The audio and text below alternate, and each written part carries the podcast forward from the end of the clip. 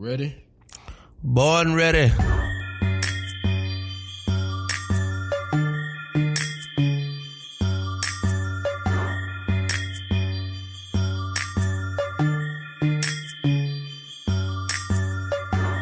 You want to waste my time? Okay.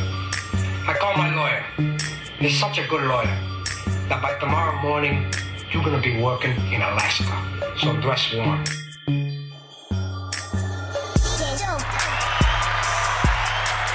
It's another That's Law Thursday.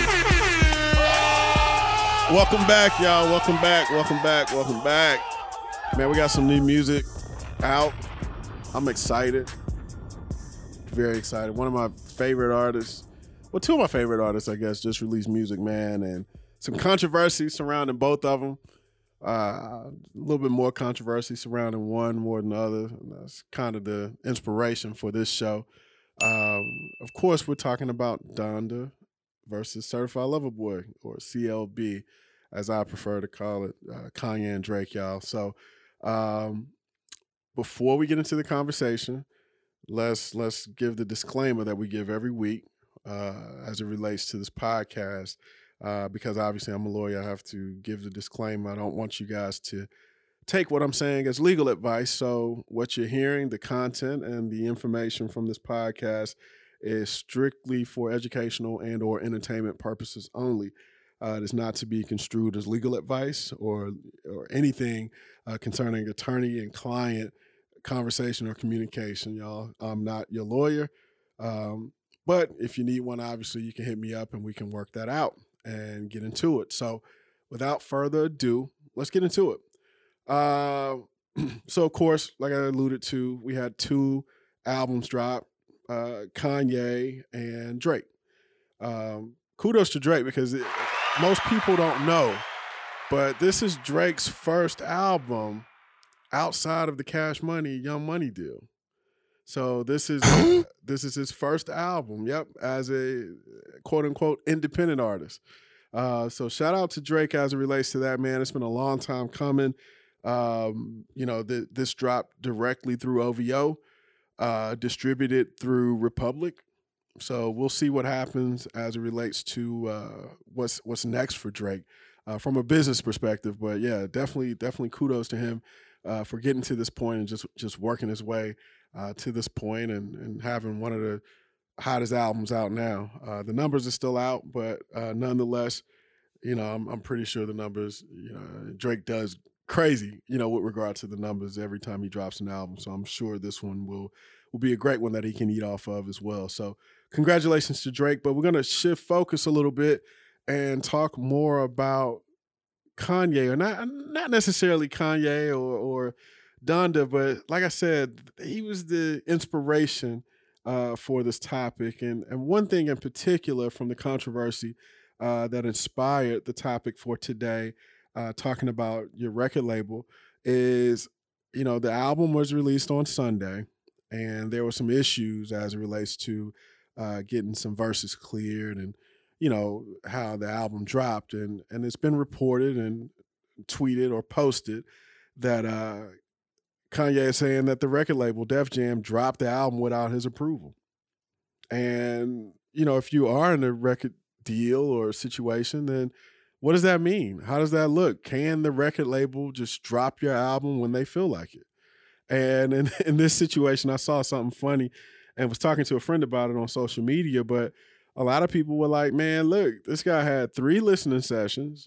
He, stayed in the Benz Dome, you know, for almost a month, put a, a, lot of money into that, made a lot of money from merchandise sale and ticket sales to these, th- these three different events. Uh, it's time to drop that album, man.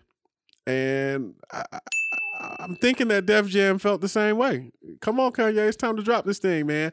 And if you guys remember when Pablo uh, came out, or you know, around the time that he was looking to release it, it was a similar situation. You know, he had the the big uh, party release party, and um, we waited a little bit for that album to come out. You know, he had to go and tweak, you know, some things, and even after the album was released, he you know went back and made some adjustments to some of the production on the album and things like that, and rearranged some stuff. But you know, I, I think Def Jam was like, look, it's time to go. Let's drop this album, and they made the executive decision to to go at it.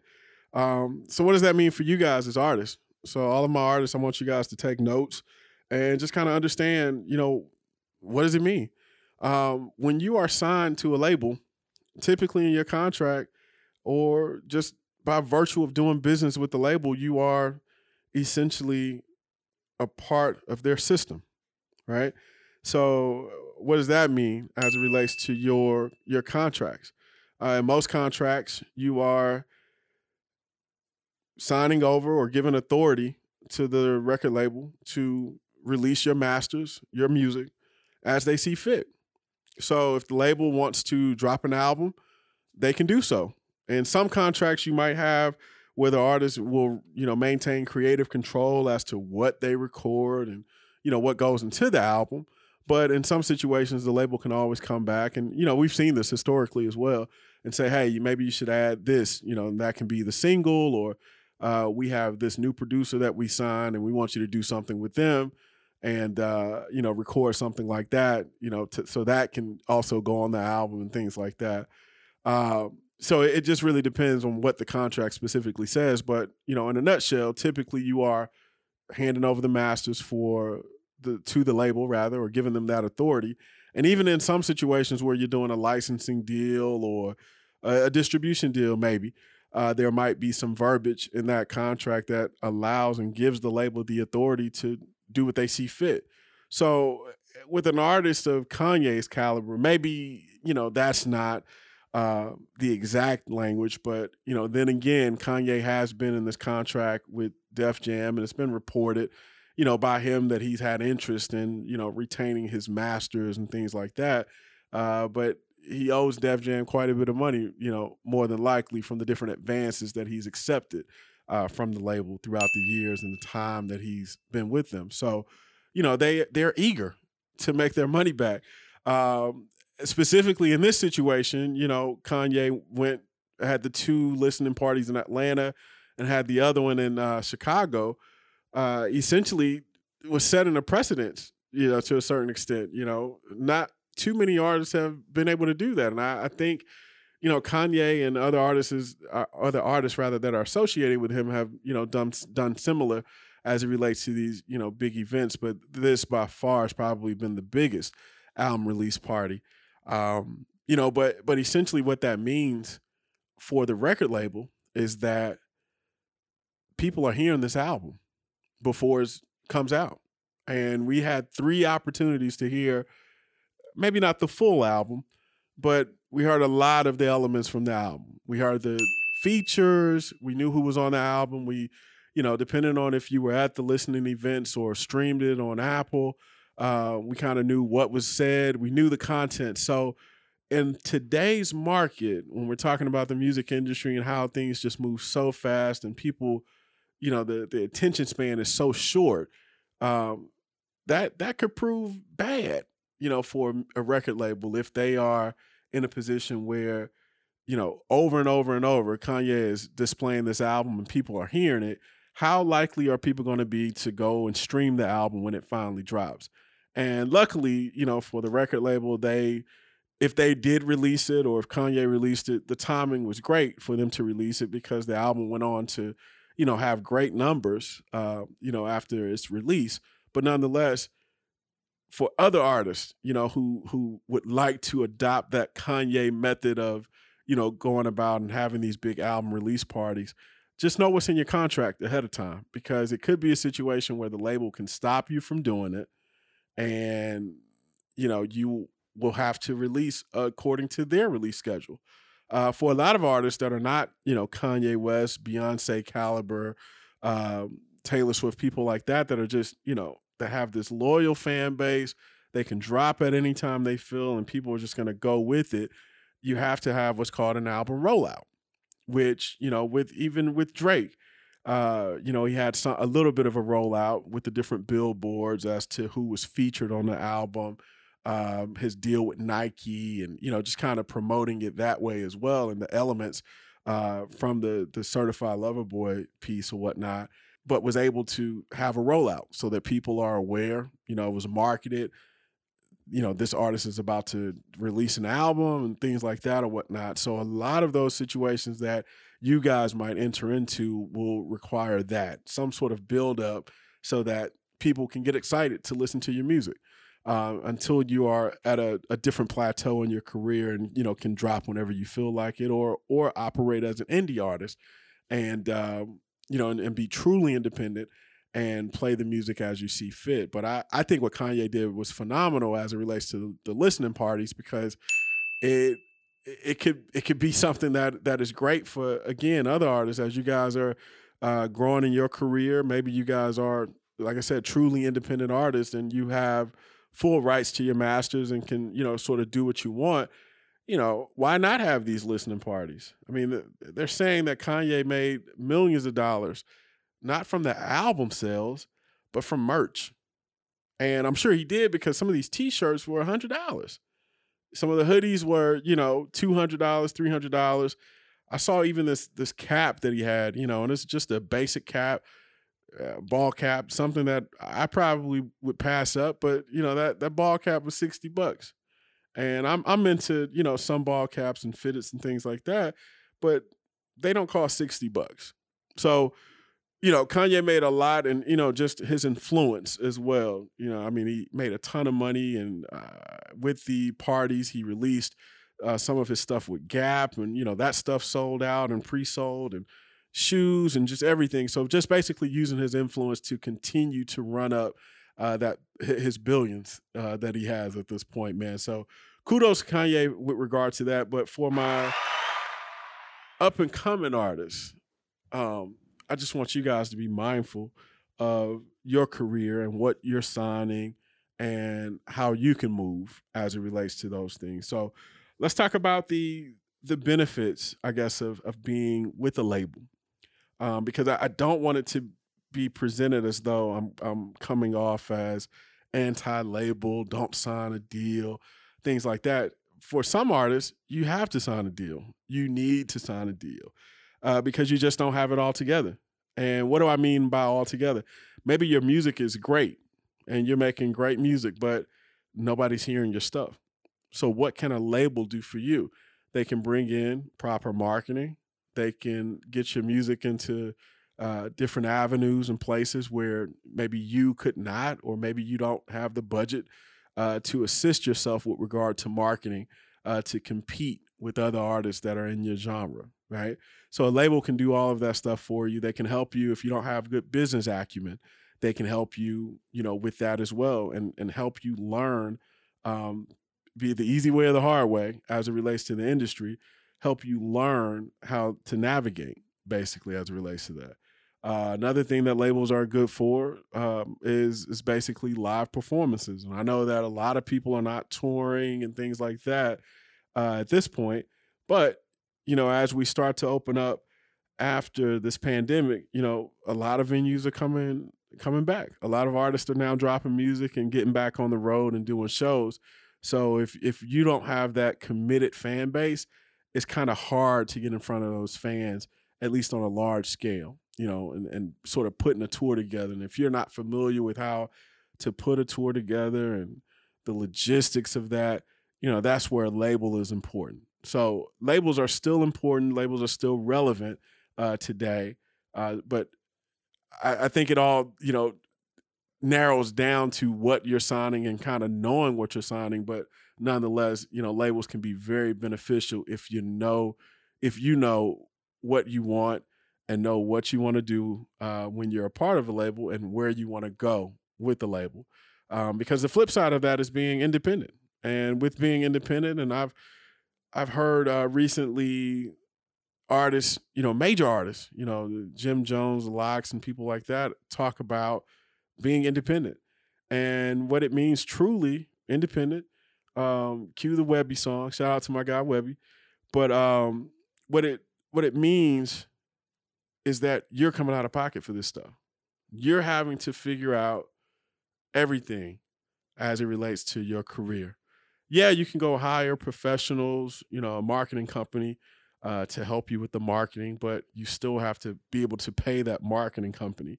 And, you know, in my career and just working with the artists that I've worked with, uh, they can be very expensive. So if you don't have, you know, five, ten, fifteen thousand dollars just sitting around just to dedicate for marketing, we're not talking about anything else. Um, you know, it could, it could create some hardship. Uh, if you don't have money to amplify your music onto playlist, uh, to run digital ads, uh, which could also be very expensive as well, just from a marketing perspective. Um, you know, it's it's very hard to navigate, and you are truly uh, not necessarily wishing on a star, but for lack of better term, wishing on a star, trying to figure out uh, if that one right person will hear the song and share it, and you know, it just kind of catches on. And I, I, know we've had a lot of artists that have succeeded that way. Uh, think Justin Bieber, um, Soulja Boy, one of one of my favorites, uh, who's first to do everything, um, and Lil Nas X. You know, these guys are all discovered off of the internet. You know, just based on them, you know, promoting their music. Man, stop playing with me. What? My guy, the first nigga to, to do all type of shit. exactly, my guy Soulja. So you know, with with that, you know, they were able to have that person hear what they were doing and basically amplify them and help take them to another level. But I'll tell you, the market is very saturated as it relates to to new artists. There's a new artist popping up every day, and you know some of these new artists are are really willing, you know, to play the game how they see fit. You know what I mean? So uh, you have a lot of competition out there. I'll I'll say it that way. Uh, you have a lot of competition, and you're with the market being saturated. You're fighting for people's attention at every turning point. So again, going back to the reason why Def Jam released that album, you know, because they knew Certified Lover Boy was coming out Friday, and we might, you know, since people have heard this album, we might lose a little bit of interest. You know, we might not make the money that we need to make. Um, so they they were definitely cognizant and aware of that. Um, you know, so so same for you guys, just you know, being aware as it relates to what you're doing and how you can do it. You know, whether you're on a major label or you're remaining indie. You know, so um, so yeah, so just just be mindful of that as you guys navigate the music industry. I think um, you know we're gonna have a couple of follow up shows or episodes rather as it relates to this particular topic um, of being you know with a major label or or being independent and just talk about some of the different uh, areas you know and intricacies as it relates to both um, so I, I, think this is a, a great foundation uh, for the start of that, and I look forward to talking a lot more about that moving forward. Um, but but let's transition a little bit now. I think we might have a question. We typically do every week. Uh, Keith, do we have a question this week about this topic or anything? Oh my god! Oh my god! Oh my god! I gotta call my brother. I better call my housekeeper. I gotta call my lawyer. Could I make a phone call to my lawyer? That sound good? I want to check with my attorney. Call my lawyer to beat the charge. I gotta call my lawyer. Call my lawyer. Call my lawyer to beat the charge. Mama, call my lawyer cause it's time to go to trial. Don't read me no charges. Call my lawyer. I said I need a lawyer. All right, all right, all right. Back at it again. Back at it again. Um, we got a follow up question uh, to the question we had about the masters and re-recording. Okay. Um, and then I guess it kind of piggybacks off of like this too. Uh, Mm. what your what what your label owes you and what you owe your label. So the question asks, um, as far as obligations to a record label, what is a key or a couple of key lines to make sure I have in my contract? So this person is going from being independent to joining a label. What some key lines they should have in their contract? Okay. I think um what I what I- without getting into the contract first, I think it's best to approach the answer uh from a standpoint of understanding the leverage that you have. Because you can want this stuff all day, but if you don't have leverage, you're not going to get it. And you're going to continue to get turned down and you're not going to have a label that's going to want to do business with you. And when I say leverage, you know, I'm not necessarily saying that you have to you know have this this big multi-platinum song or catalog and you know you can throw around your weight and make demands i've seen people with leverage and i've done deals you know with artists with leverage uh, just because they appear to have everything together. Um, you know, they seem to know who they are, have their own sound. Uh, they they're the complete package. So um, you know that that can also play a big role. So just kind of understanding who you are and what you have. Um, you know that that's a good way to understand that. Kind of thinking uh, that Chance the Rapper model. You know, who's been independent and you know he has merch and he sells out he sells a lot of albums and you know things like that. So you know that's really understanding your le- your leverage so to speak as it relates to the industry. Um, so that's important to know. And with that you want to make sure with your leverage that you are able to negotiate those things that you see fit. So for instance one of my biggest things uh, when i'm doing a deal with a major label I typically don't like to sign the traditional or have my clients rather sign the traditional record label agreement. I would prefer to do a licensing agreement whereby we're not tied down to the label uh, for a long time. We are not, you know, giving up our rights to our masters, and we're able to, you know, then get into a, a licensing deal and get out. You know, when it's time to get out, and we're able to move forward. Uh, because if we if we think back again, given that Drake um, example that I gave at the beginning of the episode, um, you know, Drake has gone this long with being under Cash Money, Young Money, and Warner, and now has just reached a point um, where he's able to now release under his own imprint and do licensing deals of his own. Uh, other artists, you know, are, are, pretty much the same. You know, Jay Z, I believe, is doing licensing stuff um, for his albums, um, but a, a lot of artists are not, and a lot of artists get stuck in that that uh, that cycle, if you will, as it relates to being in a major recording contract, not owning their masters, and having to continue to produce albums to stay afloat, make money, and to also pay whatever debt that they have to the label. So you just want to be mindful, you know, just when you approach it, what what do you see fit in the long term and what do you want in the long term? And also couple that with how much leverage do I have to ask for those things, and and lastly, be be confident. Don't don't be scared to say no or turn down a label deal. Uh, if you are if you have a label that is interested in you, then that's indicative that you're doing something right.